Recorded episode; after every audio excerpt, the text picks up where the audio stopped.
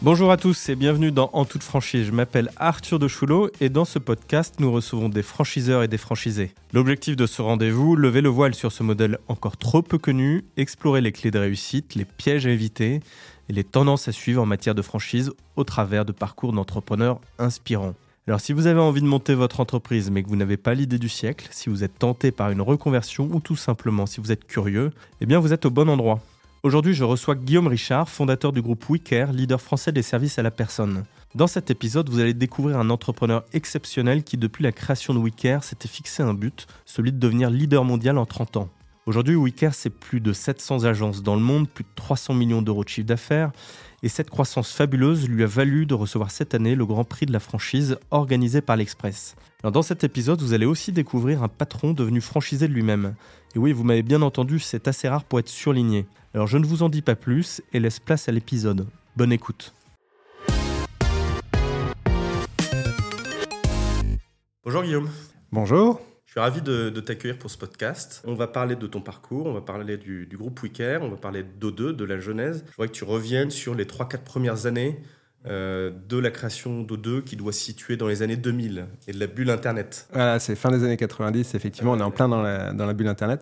Alors moi j'ai toujours voulu créer une entreprise, c'est pour ça d'ailleurs que j'ai fait euh, une école de commerce et euh, j'avais plusieurs idées de création d'entreprise et en fait je me suis arrêté sur celle d'O2 qui est dans les services à la personne parce que c'est là où on a le plus d'impact, on crée le plus de valeur, on crée énormément d'emplois, on a un impact euh, positif sur la société. Euh, on contribue à l'équilibre femmes-hommes euh, et à la qualité de vie des familles en gérant leur ménage, le repassage, les courses, la préparation des repas. On contribue à l'éveil au développement des enfants en s'en occupant et en faisant de la garde d'enfants et du soutien scolaire. Et on contribue au maintien à domicile, au bien vivre et bien vivre à domicile des personnes euh, âgés ou euh, en situation de handicap. Et donc, on a un vrai impact. Et ça, c'est quelque chose d'intéressant parce que quand on bosse, il faut qu'on euh, on fasse quelque chose qui ait du sens pour nous, qui nous motive et qui fasse que on sache pourquoi on se lève le matin. Et ça, cette notion d'impact sur la société, tu l'avais intégré dès le départ ou c'est quelque chose qui t'est venu au fur et à mesure? Non, non, c'était vraiment intégré dès le départ. J'avais réfléchi à plein de, de projets de création d'entreprise.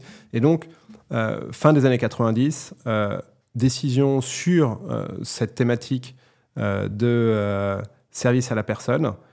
service à domicile d'ailleurs plutôt au sens large. Et avec deux associés, on quitte nos jobs respectifs fin 99 pour monter une plateforme Internet. Et d'ailleurs, juste avant, tu faisais quoi avant, avant de créer? Avant, j'étais contrôleur de gestion sur les grands projets d'infrastructure à la Française des Jeux.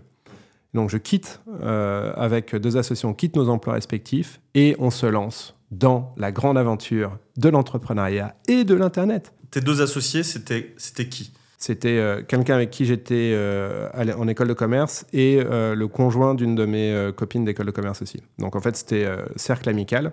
On quitte notre job respectif. Dans la folle perte de l'Internet, on se dit on va lancer une entreprise Internet. On va l'appeler At Home avec le arrobase. Parce qu'à l'époque, il fallait soit avoir deux O dans ton nom, soit avoir un A de quelque chose. On se lance là dans, ce projet.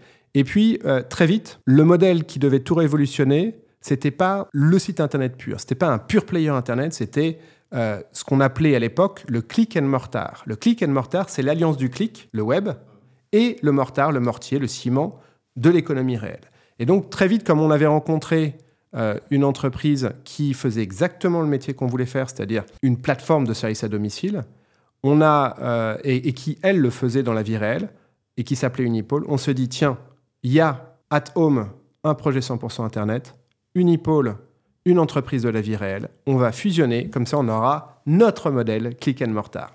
Le temps qu'on se mette d'accord sur le nom, aux deux, sur euh, la répartition du capital, sur la répartition euh, des, euh, des rôles, sur le business plan, le business model de l'ensemble de l'entreprise, ben, on arrive avec un projet parfaitement ficelé début avril 2000.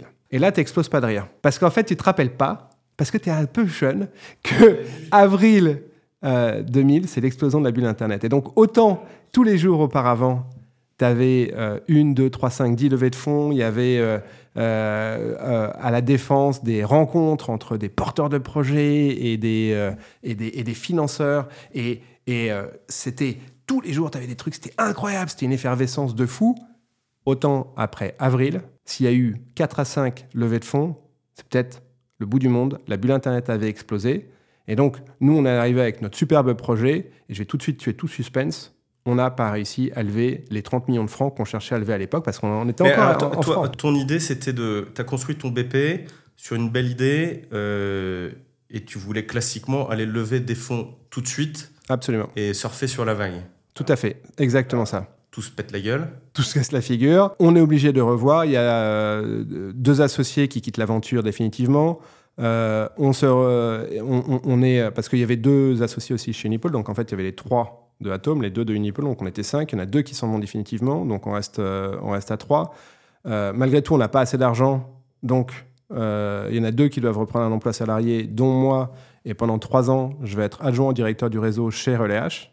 Ça, c'est mon job dans la journée. Et le soir, le week-end, je m'occupe de ma, boîte. Euh, et je m'en occupe d'autant plus que l'associé euh, qu'on avait laissé aux commandes de l'entreprise, euh, je le laisse le 21 mars et fin avril, il apprend qu'il est atteint d'un cancer des os. Et donc pendant deux ans, il s'est soigné. Alors je peux le dire aujourd'hui parce qu'en fait, il est complètement, enfin la rémission est complètement guéri, la rémission est totale, hein, c'est il y a plus de 20 ans. mais bon, il a, il a dû se soigner. Et donc, d'autant plus, moi, le soir, le week-end, pendant les vacances, je m'occupais de ma boîte. Et euh, ben, pendant cette période, on a pivoté beaucoup. On a fait évoluer le modèle. Donc au départ, on était un concepteur et distributeur de services à domicile. Euh, concepteur et distributeur, ça veut dire qu'on concevait les services, euh, on en établissait les cahiers des charges, on les vendait, distributeurs, mais on n'en assurait pas la réalisation. C'était des sous-traitants qui réalisaient pour nous les, les, prestations de services. Et au départ, on faisait 80 services comme ça à domicile, en fait, qu'on sous-traitait. Et on s'est rendu compte qu'il était incroyablement plus pertinent, plutôt que de vouloir proposer 80 services sur une ville, d'en proposer un, mais sur 80 villes. Et donc, on a concentré nos activités sur, au départ, le ménage et la garde d'enfants de plus de 3 ans. Et la deuxième chose, c'est qu'on est devenu nous-mêmes opérateurs de services. Et on s'est dit, si on veut maîtriser la qualité, et puis par ailleurs, il n'y a pas la possibilité d'empiler des marges dans ce métier. Donc on va devenir nous-mêmes opérateurs, on est devenu nous-mêmes opérateurs. Donc tu es passé d'un modèle d'intermédiation, je ne sais pas si on peut employer le mot, à un modèle de prestataire de service toi-même. Exactement. Voilà. Et pourquoi tu fais la bascule En fait, tu cherchais à, remonter la chaîne de valeur? Enfin, c'est, c'est...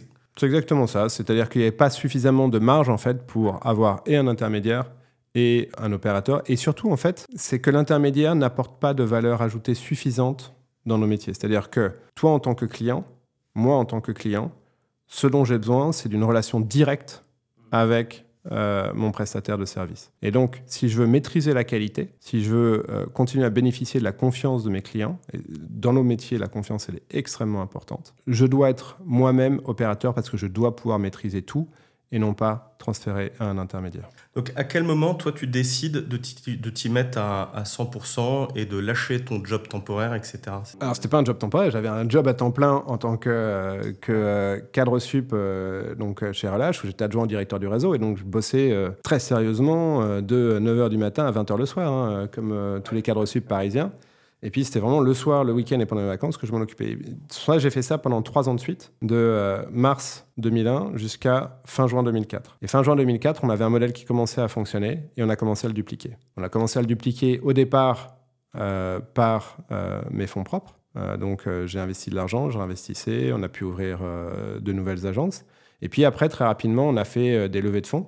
Et là, tu avais encore avais tes deux associés qui étaient avec toi? J'ai mes deux associés qui étaient avec moi, absolument. Donc levée de fonds, euh, deux levées de fonds successives. Une première levée de fonds auprès de ce qu'on appelle le love money. Alors, le love money, c'est l'argent de l'amour. Je te rassure, je te vois sourire, etc. Je n'ai pas vendu mon corps. L'argent de l'amour, c'est euh, pas l'argent de l'amour tarifé, c'est l'argent de ses proches qui nous aiment bien. Donc c'est la famille, les amis qui ont mis 140 000 euros dans l'entreprise, qui nous a permis, nous, d'aller lever 225 000 euros auprès des banques et euh, de lancer une première euh, salve d'ouverture de 20 agences d'un coup.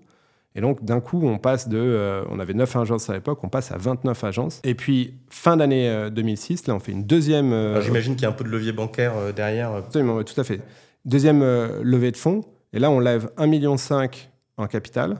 Combien de temps après? Tout début d'année, on lève, on lève donc 140 000 euros de capital et 225 000 euros de dette. Et fin d'année, on lève 1,5 million d'euros en capital et 1,5 million d'euros en dette.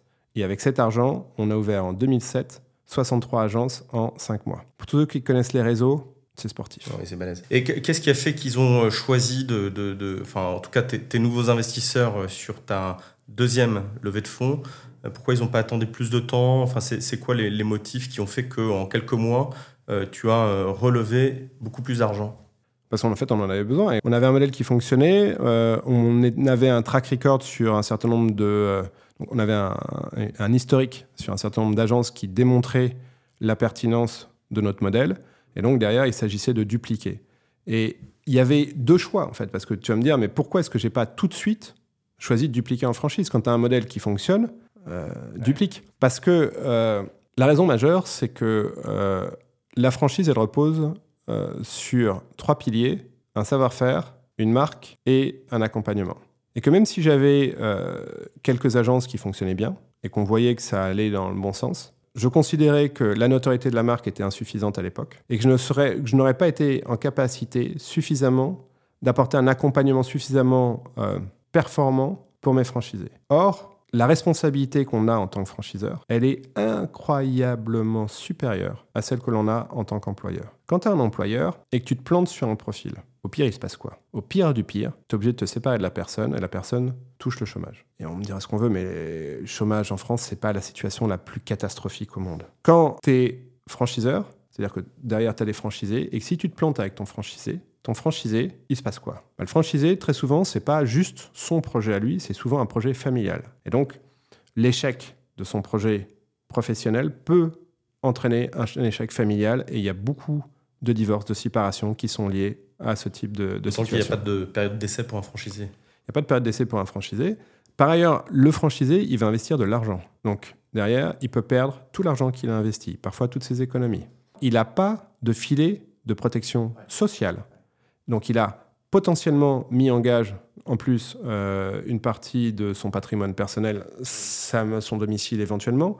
Il n'a pas de protection sociale parce qu'il bénéficie pas, il ne bénéficie pas du chômage, euh, comme euh, un salarié peut l'avoir. Et donc, les conséquences de l'échec d'un franchisé sont autrement plus importantes que les conséquences de l'échec d'un salarié. Et donc, j'ai attendu pour franchiser aux deux qu'on soit suffisamment costaud à tous les niveaux, qu'on ait une marque qui soit la première marque en France dans notre secteur. J'ai attendu que euh, notre concept y soit parfaitement éprouvé sur les différents services, dans tous les typologies de lieux, euh, dans les grandes villes, dans les petites villes, et puis qu'on qu'on ait euh, un siège et des équipes terrain qui soient suffisamment performantes et nombreuses pour donner un accompagnement de qualité à mes franchisés, parce que j'aurais vécu et je vivrais extrêmement mal, et je vis extrêmement mal tout échec d'un franchisé. Parce que tout échec d'un franchisé, ça n'a pas du tout, du tout, du tout le même impact que si euh, on se plante sur le recrutement d'un salarié. Mais ça, là, là, tu me dis ça maintenant, mais est-ce que tu en avais conscience ah déjà ah dans les années 2000-2010 Alors, ah je sais pas en quelle année on situe, mais on Là, on était en 2006-2007. 2006-2007, tu avais déjà conscience de tout ce que tu me dis Ah bah, c'est pour ça qu'on a choisi un développement en succursale financé par de la levée de fonds, plutôt que de choisir un développement euh, en, franchise. C'était un risque hein, que je prenais parce qu'en fait, il a fallu derrière que euh, lever de fonds, ça veut dire quoi? C'est ouverture du capital.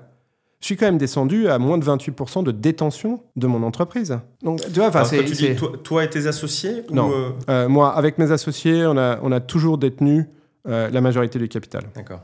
Mais on était euh, une petite majorité. Euh, on avait plus de 40% du capital qui était euh, aux mains d'investisseurs. donc, ouais, c'est un risque. Hein. par rapport à, de la franchise où tu dis, ben, moi, je garde 100% de mon capital et puis je vais, financer le développement de mon réseau par d'autres entrepreneurs qui vont ouvrir leur propre agence. Et à l'époque, quel était le, champ concurrentiel? Tu étais, dans une pure ouverture de marché un peu from scratch où tu avais déjà des points de repère ou pas vraiment, ou c'était euh, dans un contexte de métier qui est en train de se structurer C'était un métier qui se structurait totalement et qui est encore en structuration au niveau des entreprises. Euh, mais par contre, il y avait euh, des associations qui étaient là depuis très longtemps et il y avait le particulier employeur qui est le principal concurrent dans sa forme déclarée et surtout dans sa forme non déclarée. Donc, on est arrivé sur un marché où, au niveau des entreprises, effectivement, il y avait une structuration à mettre en œuvre. Il y a un contexte réglementaire euh, qui a fait évoluer Tout euh, métier dans ces années-là. Hein. Tout à fait, parce qu'en en, 2005, il y a le plan Borloo de développement des services à la personne qui vient accélérer euh, le, développement de ce secteur. On peut dire qu'on avait le nez creux parce que nous, on était sur ce secteur depuis, depuis quelques années. Et donc, ça nous a permis aussi, avec ce coup de projecteur mis sur le secteur, de développer plus facilement l'entreprise et le groupe. On va aborder maintenant la question de la franchise. Tu m'as expliqué un peu le choix et euh, je crois qu'il se comprend parfaitement parce qu'on voit beaucoup de réseaux euh, euh, voilà, qui n'attendent pas en fait, hein, qui lancent la franchise très rapidement après avoir fait un premier pilote, etc. et là, je comprends que toi, tu, tu as pu attendre et puis ça t'a sans doute permis, et ça tu vas me le raconter, de recruter plus facilement tes premiers franchisés parce que sans doute un track record beaucoup plus fort, des chiffres, des metrics, une notoriété de marque, etc.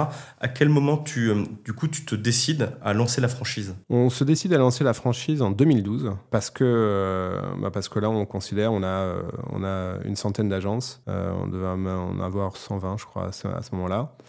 donc, on a éprouvé notre modèle sur une gamme de services où je t'avais dit qu'au départ, on était, on était avant tout ménage euh, garde d'enfants de plus de 3 ans. On fait, euh, à partir de 2009, on fait la garde d'enfants de moins de 3 ans. Et à partir de 2011-2012, on, fait aussi l'accompagnement de la personne âgée et handicapée. Donc en fait, on a élargi la gamme de services et on commence à bien, on, maîtrise bien notre modèle. On maîtrise bien notre modèle, que ce soit l'ensemble de services, que ce soit sur différentes tailles de villes, euh, les grandes métropoles, la région parisienne, les petites villes de province. On a quelque chose qui tourne. Et donc, on peut regarder les yeux dans les yeux n'importe quel candidat et lui dire si vous suivez le modèle, ça fonctionne. On a suffisamment d'antériorité pour savoir qu'il y a zéro miracle dans euh, ce métier. Il est terrible ce métier parce qu'il y a zéro miracle. J'ai jamais vu quelqu'un qui ne faisait pas bien, euh, qui faisait euh, bien le, le, métier et qui ne réussissait pas. Et j'ai jamais vu quelqu'un qui faisait pas bien et qui réussissait. Il n'y a pas de miracle. C'est-à-dire que si tu appliques les process, si tu appliques ce qu'il y a dans le, dans le manuel opératoire, ça fonctionne. Et c'est assez terrible, en fait, le fait qu'il n'y ait pas de miracle. C'est terrible. Mais donc, on pouvait garantir que toute personne qui suit les process, qui suit le manuel opératoire, va réussir. Et ça, euh, quand tu dois pouvoir te regarder dans la glace, bah, tu vois, je pense que c'est quelque chose qui est super important. Super important. Euh, c'est euh, est-ce que je peux regarder droit dans les yeux tous mes franchisés en leur disant tu peux signer et tu vas réussir si tu appliques les process. Et euh, grâce à l'accompagnement qu'on va mettre en œuvre, grâce à tout le travail qu'on a, euh, le savoir-faire, il est réel, on a les outils, on a la structuration et on va pouvoir t'accompagner dans la réussite. Et là, on est aussi sur un des principes fondamentaux de la franchise qui est le partage d'une réussite, d'un savoir-faire euh, avec d'autres entrepreneurs. Mais finalement, pourquoi tu, tu, décides de te développer en franchise, sachant que tu as déjà des dizaines d'agences qui fonctionnent en propre?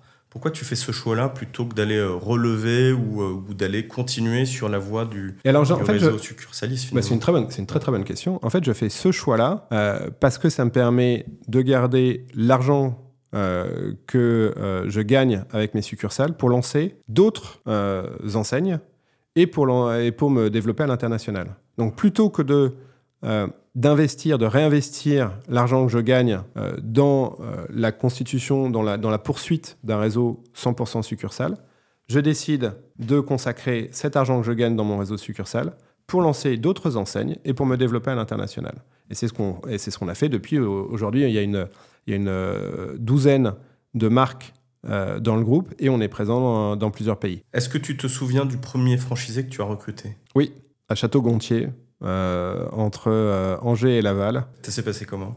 Très bien. ça s'est très bien. ça s'est très bien passé.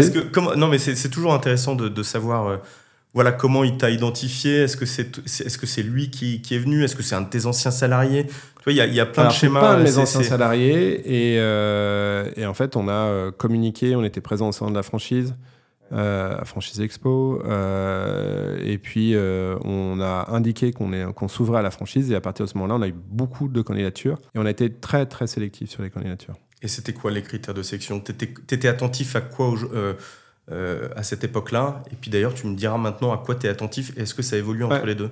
Alors, plusieurs choses euh, auxquelles on est, attentif. La première, c'est le partage de valeurs. Partage de valeurs et de vision. Euh, on ne vient pas dans ce secteur par hasard. Si on vient juste pour faire de l'argent, il ne faut pas qu'on aille dans ce secteur. On vient avec comme objectif de euh, d'accompagner, de changer le monde, de d'avoir un impact positif. Et si on fait ça bien, on va gagner beaucoup d'argent. Mais c'est la différence entre la cause et la conséquence, entre l'objectif et la conséquence.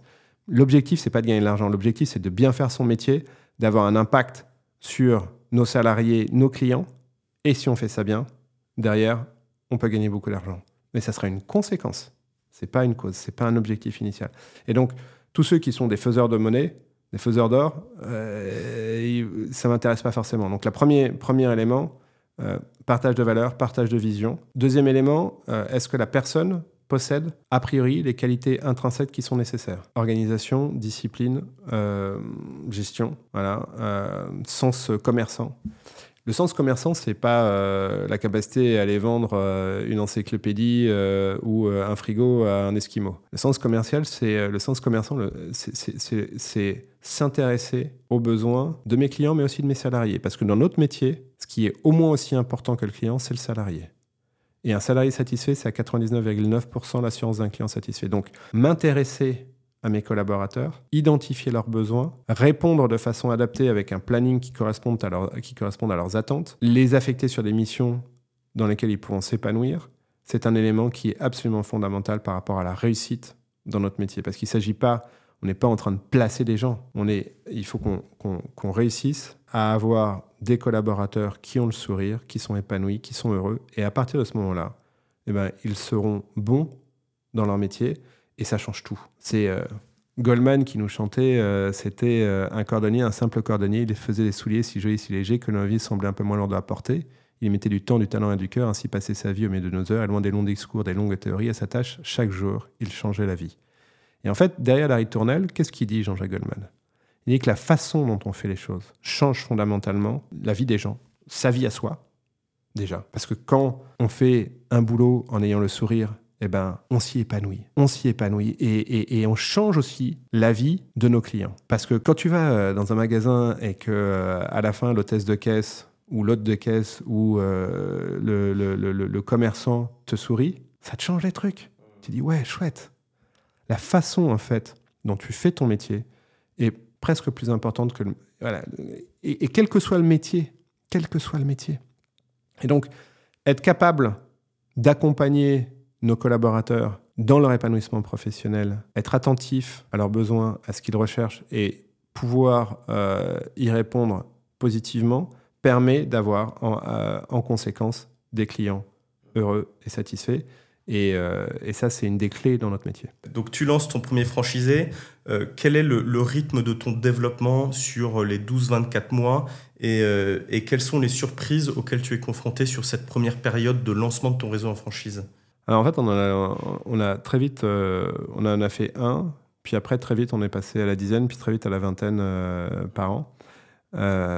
donc, en fait, on a accéléré assez, assez vite les choses. En fait, y a pas, on n'a pas eu de.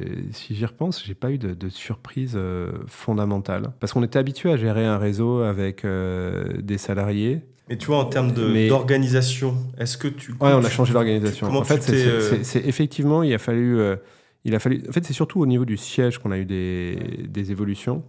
Parce qu'on a dû passer d'un système où on pouvait imposer et donc on avait une agilité importante parce qu'on pouvait imposer à tout le monde les choses et donc on pouvait imposer les tarifs. Donc on disait, hop, on change les tarifs et on pouvait les, les mettre en dur dans notre euh, logiciel informatique.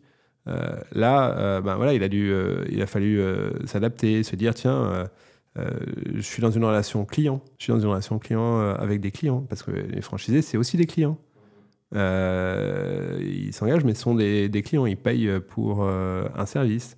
Et donc, ça a dû effectivement, euh, c'est surtout au niveau du siège, euh, de l'organisation centrale que ça a eu des répercussions, beaucoup plus que dans l'animation, parce qu'en fait, euh, les, les, les, éléments du métier sont les mêmes. Après, la façon dont on le fait est, est un peu différente parce qu'au lieu de donner un ordre, on donne un conseil. Mais, mais globalement, c'est Finalement, tu as le sentiment que ça s'est fait très naturellement. Ouais. Et, et, ça nous a été en fait extrêmement bénéfique par ce changement d'orientation, euh, orientation client. Euh, vraiment, parce que effectivement, quand on, quand on fait le point et après toutes les évolutions du siège, parce que j'ai réorganisé après le siège, pour que au lieu d'avoir un bloc monolithique de services centraux, j'ai éclaté ça en entreprise de services support. Entreprise support. Par exemple, aujourd'hui, euh, la communication, c'est une agence de communication qui intervient euh, pour euh, différentes marques dans le groupe. Le développement franchise, c'est une entreprise qui s'appelle WeCare Franchise Développement, qui est en fait, tu as, créé la logique de centre de service. C'est ça, avec des entreprises, avec à chaque fois des pôles qui sont des entreprises auxquelles peuvent ou pas d'ailleurs faire appel les, les, différentes marques. Et l'intérêt là-dedans, c'est qu'on rentre vraiment dans une relation client-fournisseur euh, qui permet aussi d'être dans la bonne relation vis-à-vis de, euh, de, nos franchisés. C'est-à-dire, euh, ils ont un certain nombre de demandes légitimes, très souvent. Et donc, derrière, à nous d'être aussi dans cette, dans cette, dans cette relation client-fournisseur qui n'est pas la même que la relation juste avec des salariés et des employés. Est-ce que tu es franchisé? Alors, déjà, tu en as combien maintenant? Alors aujourd'hui, euh, il y a euh, à peu près 400 franchisés dans le groupe. Et ça, c'est sans compter le fait que je suis moi-même franchisé de moi-même. Ouais, ça, on, va y, on, va y, revenir parce que c'est un vrai point euh, intéressant. Est-ce que tu. en quoi maintenant tes, franchiseurs ont. enfin, pardon, tes franchisés ont, pu t'influer, influencer l'évolution de ta marque? Est-ce qu'il y a eu des impacts euh, d'évolution, des idées qui ont émergé, qui, euh, t'ont permis de, faire évoluer euh, ton rythme de développement, ta stratégie? Est-ce qu'il y a eu un impact par rapport à ça ou finalement, voilà, comment tu... En fait, ça dépend, ça dépend des marques dans le groupe. Parce que si on parle d'O2, quand les franchisés sont arrivés, O2 était déjà une entreprise avec beaucoup de choses qui étaient très maîtrisées beaucoup de process qui étaient maîtrisés. Donc, euh, il y avait encore du boulot à faire, il y a toujours du boulot à faire. Et euh, la commission franchise nous aide à progresser euh, sur de nombreux points.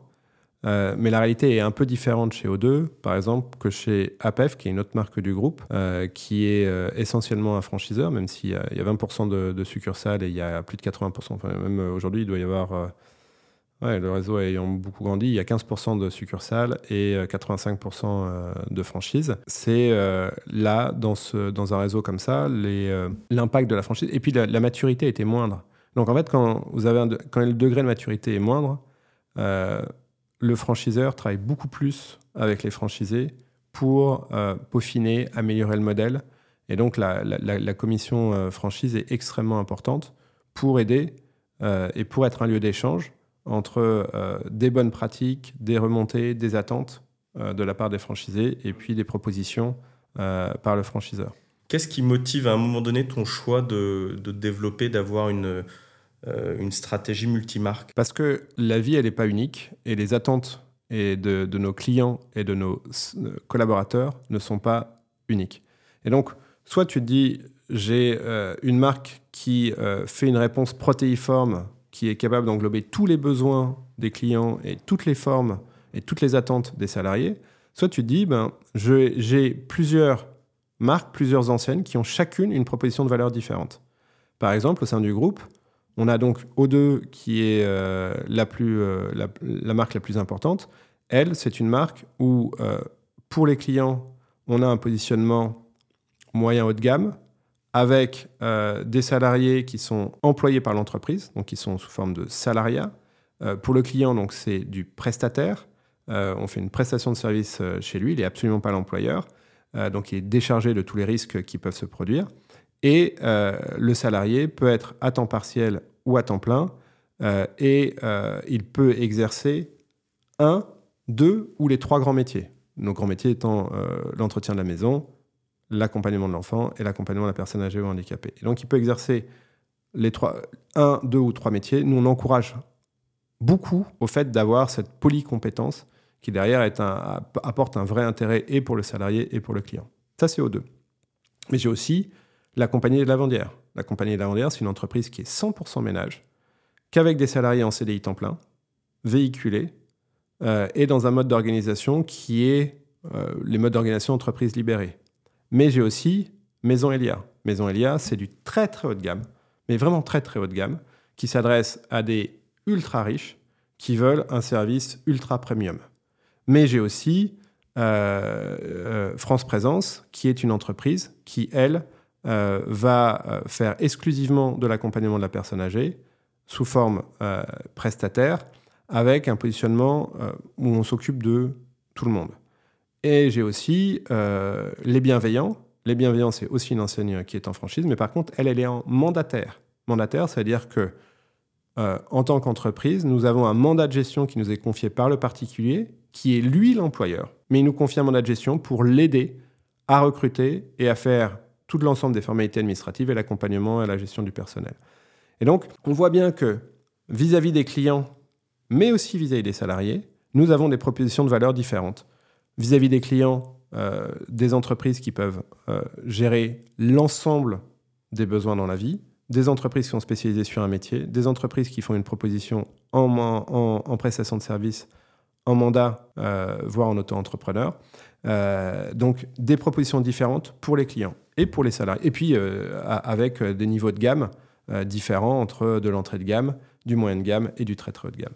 Et puis, euh, côté euh, intervenant, eh ben, ils ont des entreprises qui leur proposent du temps partiel, le choix entre temps partiel et le temps plein, du temps plein exclusivement, un métier euh, seulement ou plusieurs métiers, être salarié de l'entreprise ou être salarié du particulier employeur avec l'entreprise qui intervient en tant que mandataire. Donc, toi, tu vois bien, il y a différentes propositions de valeur qui correspondent aux différentes attentes que peuvent avoir et les clients et euh, Et ça pas été trop compliqué de, de pousser euh, toutes ces marques. On dit souvent que, enfin, je le sais pour l'avoir expérimenté, c'est coûteux d'installer une marque. Oui. Tu as réussi euh, du coup à, à, allouer les budgets qu'il faut, à pousser tes marques, à les rendre visibles.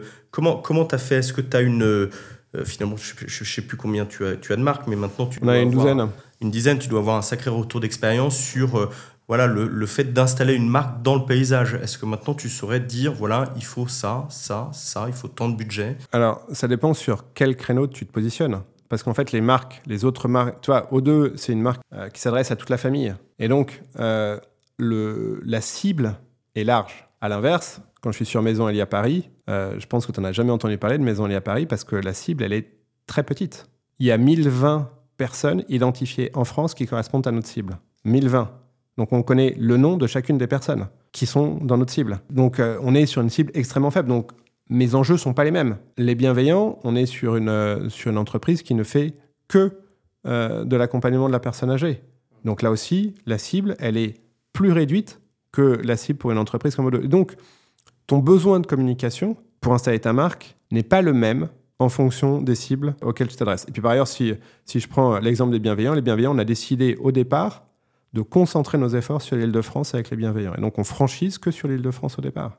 Ce qui nous permet d'avoir une densité de présence qui permet à la marque d'émerger parce que le territoire est restreint. Et est-ce que dans tous tes, euh, dans tous tes franchisés, euh, tu en as euh, qui, qui sont un peu tes, tes pionniers, tes testeurs, tes, voilà. Est-ce que tu t'appuies sur tes franchisés pour lancer ces marques ou finalement Alors j'ai les franchisés qui sont multi-enseignes. Et ça, c'est intéressant. J'en ai un qui est même dans les trois enseignes, qui est à la fois O2, à la fois APEF, et qui est aussi franchisé de la compagnie des lavandières. Et donc, on a des franchisés qui sont moteurs, qui sont leaders, et qui voient l'intérêt aussi de ces différents positionnements, parce que ça leur permet bah, de répondre à comme je le disais tout à l'heure, aux différents besoins et des clients et des euh, collaborateurs. Est-ce que tu peux me raconter euh, une ou deux histoires, une ou deux belles histoires de franchisés qui ont un parcours euh, voilà, un peu au long cours ah ça, Tu dois en avoir plein en fait J'en ai plein. moi, je, pense tout de suite quand tu me, quand tu me dis ça à, à plusieurs de nos collaborateurs qui ont commencé comme salariés et puis qui ont lancé, qui sont devenus entrepreneurs. Et notamment alors, j'avais des responsables d'agence et moi, j'ai favorisé parce que euh, j'ai favorisé ça par euh, conviction plus qu'autre chose et par euh, donc j'ai permis, notamment parce que je suis très engagé dans l'entrepreneuriat au féminin, et je constatais que 95% de mes responsables d'agence étaient des femmes et plus de 60% de mes franchisés étaient des hommes pour le même métier. D'un côté, quasiment, quasiment 95% de femmes dans le salariat, 60% d'hommes dans l'entrepreneuriat. L'explication, elle est simple, c'est la prise de risque. Parce que la seule chose qui change, c'est pas le contenu du métier, c'est le même. La seule chose qui change, d'un côté, j'ai la protection du salariat et de l'autre, j'ai le risque lié à l'entrepreneuriat. C'est la seule chose qui change. Tout le reste est identique. Et donc, euh, comment est-ce qu'on peut euh, lutter contre euh, ce sentiment de prise de risque, eh ben, une des façons de faire, c'était de permettre à mes managers de pouvoir racheter tout ou partie de leur agence. Donc, de commencer sur un endroit qu'elles connaissaient parfaitement, avec leurs équipes, avec leurs clients, la prise de risque semblait beaucoup, beaucoup, beaucoup moins élevée. Et elle l'était, de fait, parce que c'est continuer le métier qu'elles exerçaient en salarié, mais le continuer en entrepreneuriat. Et puis parmi les très belles histoires, il y a euh, celle notamment de Stéphanie qui a commencé comme simple intervenante à 19 ans, garde d'enfants, puis qui après euh, a appris le métier du ménage, puis après est devenue assistante d'agence, chargée de clientèle, responsable d'une agence à Toulouse, et après elle est devenue entrepreneur à 26 ans euh, à Montauban. Elle a créé sa franchise à Montauban. Et ça, tu es content quand tu as ça. tu vois, tu as une personne qui a commencé comme simple intervenante et qui, six ans plus tard, sept ans plus tard, à 26 ans, ouvre sa franchise, devient entrepreneur. Elle est encore franchisée, là Ah oui, oui, oui. Elle est très contente, elle est top. Mais on a aussi des, histoires, de, de, des très belles histoires de euh, euh, franchisés qui ouvrent leur franchise euh, au-delà de 55 ans et même au-delà de 60 ans. Et en se disant, eh ben, mon dernier job, ça sera d'être entrepreneur. Dernière aventure professionnelle, c'est une aventure entrepreneuriale. Et ça, c'est chouette aussi. Reconversion, quête de sens, quitter les grandes villes pour aller s'installer euh, là où on a des attaches familiales, là où on est en vacances et on se dit tiens c'est là où j'ai envie de passer ma retraite quand je serai à la retraite et je vais euh, pour me je vais je vais me constituer un réseau social local euh, parce que ben j'adore aller en Normandie, j'adore aller en Bretagne, mais j'y vais pendant les vacances et euh, en fait, euh, j'ai des potes pendant les vacances, mais euh, qu'est-ce que ça fait d'y habiter? Et puis si j'y habite toute l'année, ben, enfin, peut-être que je me crée un réseau autre que des gens qui viennent là-bas en vacances. Donc ça permet en fait d'être entrepreneur là où on veut aller passer sa retraite, de se constituer un réseau de façon extrêmement positive, en étant un acteur local de l'économie, et puis derrière de pouvoir, à la fin de son, de son contrat de franchise, céder et euh, bénéficier d'un patrimoine et s'installer et, être euh, et rester là où on a lancé son activité. Alors, tu as fait un choix très audacieux, en tout cas pas courant dans le, dans le milieu des, des, franchiseurs. Tu es devenu franchisé de toi-même. Oui, absolument. Raconte, nous un peu. Ouais, je suis devenu, je suis devenu franchisé de moi-même parce que bah, quand tu vois la réussite de tous tes franchisés, tu te dis. Finalement, pourquoi pas moi? Non, mais, oui, parce que euh, j'ai cette réussite en tant qu'entreprise avec mes succursales. Et puis, je vois la réussite euh, de tous mes franchisés. Et euh, à la fois pour continuer de grandir, ben, il y a un certain nombre d'endroits à, pourvoir. Et je me dis, comment est-ce que je fais? Soit je le fais avec des succursales. Si je le fais avec des succursales, ben, tout de suite, quand tu ouvres une succursale, le coût, le coût complet dans notre métier pour atteindre le point mort en succursale, il est bien plus élevé parce que tu dois prendre en charge l'ensemble des salaires des personnes. Euh, et donc, c'est globalement une grosse, euh, une grosse centaine de milliers d'euros. Ça, c'est si j'ouvre une agence en propre, en succursale. Le faire en franchise, ça prend du temps. Euh, il y a des zones qui... Il bah, faut trouver le, le franchisé qui va aller sur la zone. Et, et, et, donc, je me suis dit, tiens, j'ai peut-être trouvé un truc qui est intermédiaire c'est que je vais devenir franchisé de moi-même, ce qui fait qu'au lieu d'avoir un impact de 100 000 euros dans l'EBITDA du groupe négatif, eh ben, euh, parce que c'est 100 000 euros la première année, 50 000 la deuxième, la troisième on est à l'équilibre, après on gagne de l'argent. Donc j'ai décidé de créer 100 franchises moi-même. Donc j'ai levé dans, un, dans une entreprise à part, donc j'ai mis 5 millions, j'ai été levé 10 millions, donc j'ai récupéré 15 euh, millions d'euros qui n'ont pas euh, gréver les finances de mon entreprise. Euh, j'ai pu lancer 100 agences euh, et, donc j'ai lancé 100 agences O2 comme ça il y a un an et demi et on a fait un truc un peu fou parce que c'est ça veut dire que au passage, on crée la 437e grande entreprise française. Parce qu'une grande entreprise, c'est plus de 5000 salariés. Et on aura plus de 5000 salariés dans 3-4 ans maintenant. Là, on est déjà à 700 salariés euh, dans cette nouvelle entreprise que j'ai créée qui est euh, franchiseur avec, enfin qui est franchisée avec 100 euh, agences O2. et l'avantage, c'est que si j'avais créé ça en succursale, bah, j'aurais eu 100 fois 100 000 euros de perte la première année, donc 10 millions. Voilà, c'est faut, faut, faut l'absorber dans un EBITDA groupe. et puis la deuxième année, 5 millions. Et à la place de ça, et puis j'aurais dû faire des emprunts à l'intérieur de mon entreprise, de mon, de mon groupe. Là, je l'ai fait euh, en dehors, donc c'est un intérêt financier euh, extrêmement euh, significatif. Et puis comme ça marche bien, j'avais aucun... c'est, une, et ça, et ça, ça, a été perçu comment du coup par tes, tes vrais franchisés? Ah, je suis aussi un vrai franchisé. Alors pas mes, pas mes, pas mes, pas mes franchisés externes à moi. Bah, je l'ai aussi refait depuis avec la compagnie Lavandière où j'ai ouvert 10 agences, la compagnie Lavandière là en septembre. Et, et en fait, c'est très bien perçu. C'est très bien perçu parce que, un, ça s'est fait en concertation avec les franchisés. J'aurais dit, euh, voilà, il, y a, il nous reste à peu près 200 zones en France. Euh, je vais en prendre 100. Dites-moi celle qui vous intéresse. Et s'il y en a une qui vous intéresse pour euh, les 1-2 ans qui viennent, je vous la laisse. Donc vous êtes prioritaire. Moi, je vais prendre les zones qui vont rester parce que c'est aussi important de, de, de, de, finir de couvrir le territoire. Donc ils avaient le choix.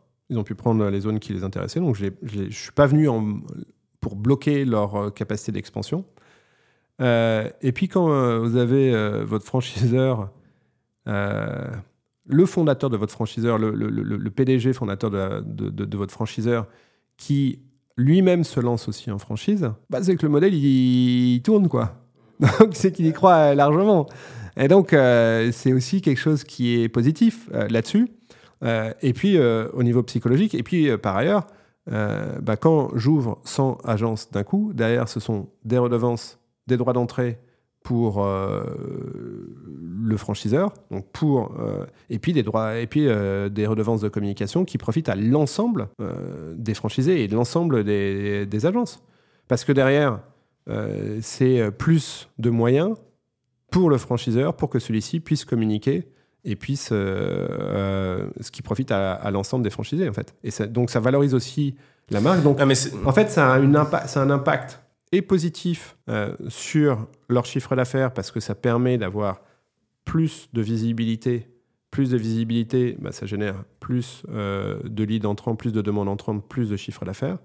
Et ça a aussi euh, un impact positif sur la valorisation de leur patrimoine parce que ça fait une marque qui est plus connue, des euh, agences euh, qui euh, sont plus grosses et donc non, mais, des réseaux plus denses. Du coup, c'est effectivement c'est très malin parce que euh, c'est pas que tu tues l'objection de la, de la rentabilité vue du franchisé, mais, mais c'est un peu ça finalement. Parce que le franchisé, la vraie question pour lui, c'est j'ai envie d'entreprendre, j'ai envie de trouver un modèle, j'ai envie de trouver une franchise.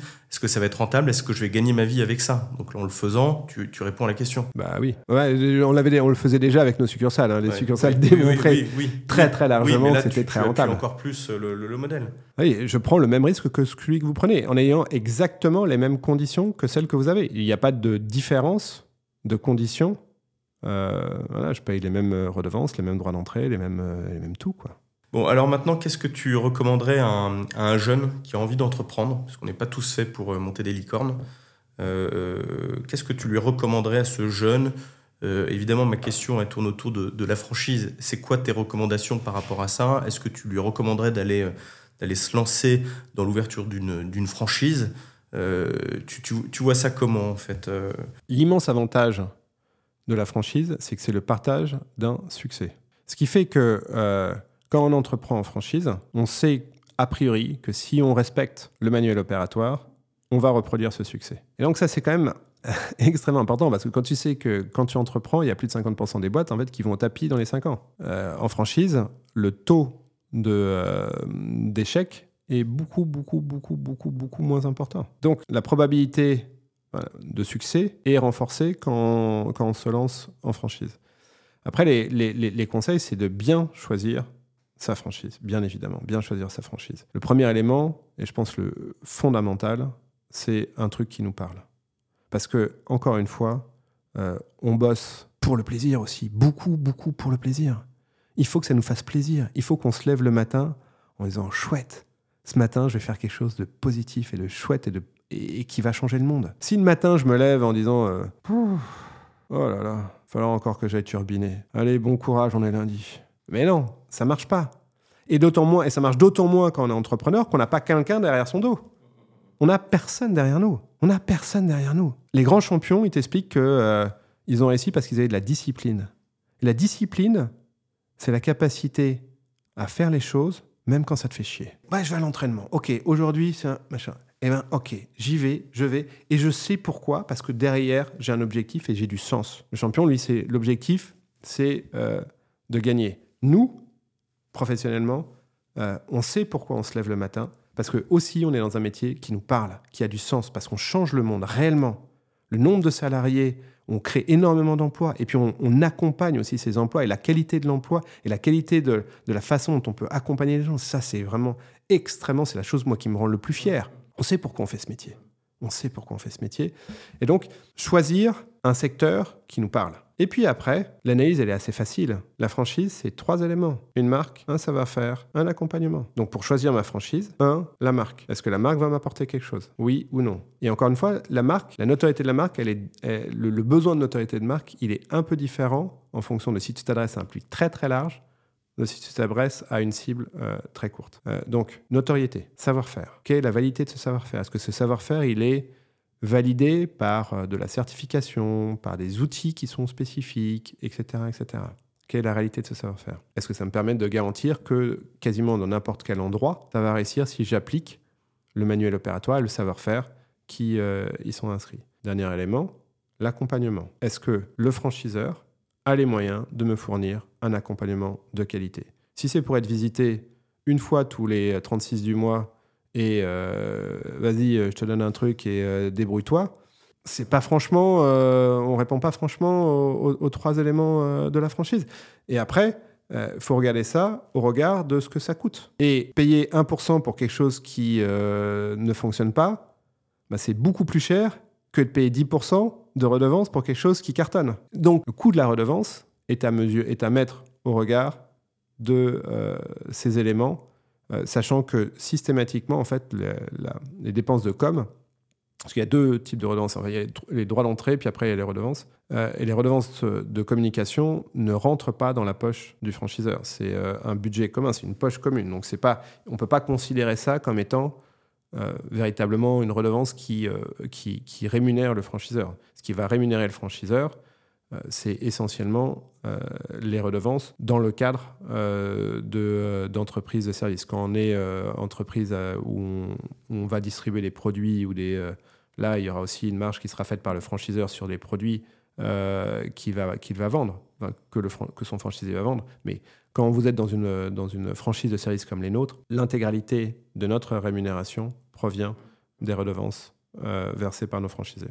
Tes franchisés les plus jeunes, ils ont quel âge? euh, les franchisés les plus jeunes, je te dis, euh, j'en ai euh, qui ont 25 ans. Stéphanie, elle avait 26 ans quand elle s'est lancée en franchise. J'en ai qui sont encore plus jeunes, qui, qui, se lancent juste après la sortie des études. Et les plus vieux, ben, on a eu un franchisé qui a signé à 62 ans. Mais je trouve ça vachement bien. Et je trouve ça vraiment bien. Quoi. Et, et, et, c'est une cible qu'on travaille de plus en plus.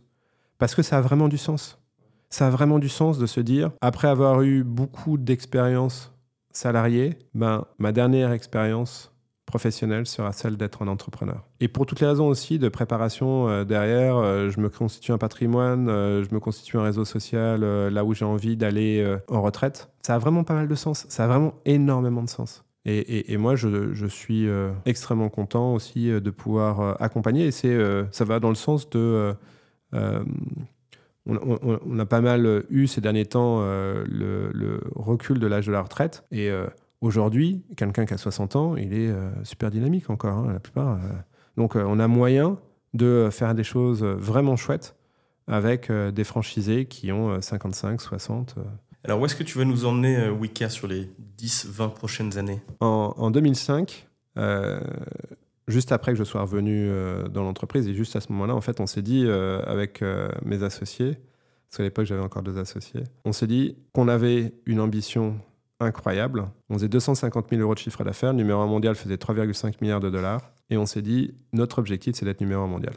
Mais comme nous sommes des gens réalistes, ouais, on était, on était encouragés en ça parce qu'à l'époque, il y avait une philosophe des temps modernes, Amel Bent, qui nous chantait Viser la Lune, ça me fait pas peur. Et donc on s'est dit, bah ouais, bah, ok, donc, euh, nous aussi, euh, ça nous fait pas peur. Donc voilà, viser la Lune, objectif numéro un mondial. Comme nous sommes des gens réalistes, on s'est dit on va se donner 30 ans pour ça. Réaliste parce que nous on faisait 250 000 euros, numéro un mondial faisait 3,5 milliards, donc euh, tu vois, il y a un petit, euh, petit problème d'échelle. Donc on s'est donné 30 ans en se donnant deux étapes, 10 ans pour être numéro un français, 20 ans pour être numéro un européen, 30 ans pour être numéro un mondial. Donc 2015 on était effectivement numéro un français, 2025 c'est dans deux ans, euh, je ne sais pas si on est numéro 1 européen, les chiffres sont pas très clairs, mais en tout cas, si on n'y est pas, on ne sera pas loin, mais je pense qu'on sera numéro 1 européen d'ici 2025. Et 2035, il faut qu'on soit numéro 1 mondial. Parce que c'est ce sur quoi euh, c'est notre objectif. Et euh, c'est quelque chose sur lequel j'ai engagé depuis très longtemps l'entreprise, les collaborateurs, avec les, financiers, avec cette idée que notre objectif, c'est de devenir numéro 1 mondial qui sera la conséquence de euh, toutes les actions qu'on aura menées. Mais on a un objectif. Et je pense que c'est super important de se fixer des objectifs, quels qu'ils soient. Mais c'est super important de se fixer un, de se fixer un objectif. Peut être, euh, je veux être euh, numéro un de mon village, numéro un de mon département, numéro un de ma région, numéro un en France, numéro un en Europe, numéro un dans le monde. Nous, on a choisi numéro un dans le monde parce que je suis un peu mégalo. La façon de me soigner, c'est de, de, de, de, développer l'entreprise. Et pourquoi c'est important? Parce que derrière, ça nous oblige. Parce que quand tu te fixes un objectif à 30 ans, tu ne peux pas euh, céder aux sirènes du court-termisme. Tu es obligé de construire sur la qualité, à la fois à l'intérieur de ton entreprise, dans la relation avec tes clients, mais aussi dans la relation avec les différents partenaires. Parce que quelque chose, euh, si tu fais un truc pas bien, bah, ça reviendra dans deux ans, dans trois ans, dans cinq ans. Si tu as cédé ta boîte d'ores et déjà, c'est pas grave. Sauf que si tu as une idée de le faire sur du long terme, ça a vraiment du sens. Ça a vraiment du sens de bien se comporter, d'aller chercher des gens meilleurs que soi dans les différents euh, domaines, euh, d'aller chercher euh, de l'argent pour pouvoir continuer à se développer et de globalement de faire les choses de façon qualitative et avec une vision long terme. Et puis ça, ça c'est quand tu quand tu fixes ce type d'objectif que tu le partages, ben derrière ça t'oblige un peu parce que tu n'as pas envie de passer pour un con en disant bah tiens tu avais dit que tu serais machin, mais t'en es loin. Donc, euh, voilà. Donc, t'en as, en as qui disent Moi, je joue le maintien. Moi, je joue pas le maintien. Je joue la gagne. Pour terminer, c'est quoi tes moteurs qui te font avancer là? Tu parlais de mégalo, mais. Le plaisir. Et euh, le sens de euh, je fais quelque chose d'utile. On fait, enfin, je fais vraiment quelque chose d'utile. Tu vois, il y avait, il y avait ces gars-là qui disaient si à 50 ans, t'as pas ta Rolex, t'as foiré ta vie. Moi, je pense que si à 50 ans, t'as pas réussi à avoir un impact positif sur le monde, t'as foiré ta vie. On va s'arrêter sur ces paroles inspirantes. Merci Guillaume. C'était un plaisir de partager euh, cet entretien avec toi. On se reverra sans doute pour euh, la deuxième série euh, de l'épisode parce que c'était passionnant. Donc un grand merci pour ce, pour ce partage en vérité. Merci à toi. À bientôt. À bientôt. C'est la fin de cet épisode. Merci d'avoir écouté le podcast en toute franchise. N'hésitez pas à nous partager vos avis en commentaire, à nous encourager. Et si vous souhaitez être notifié de prochains épisodes, pensez à vous abonner. Je vous dis à bientôt pour un nouvel épisode.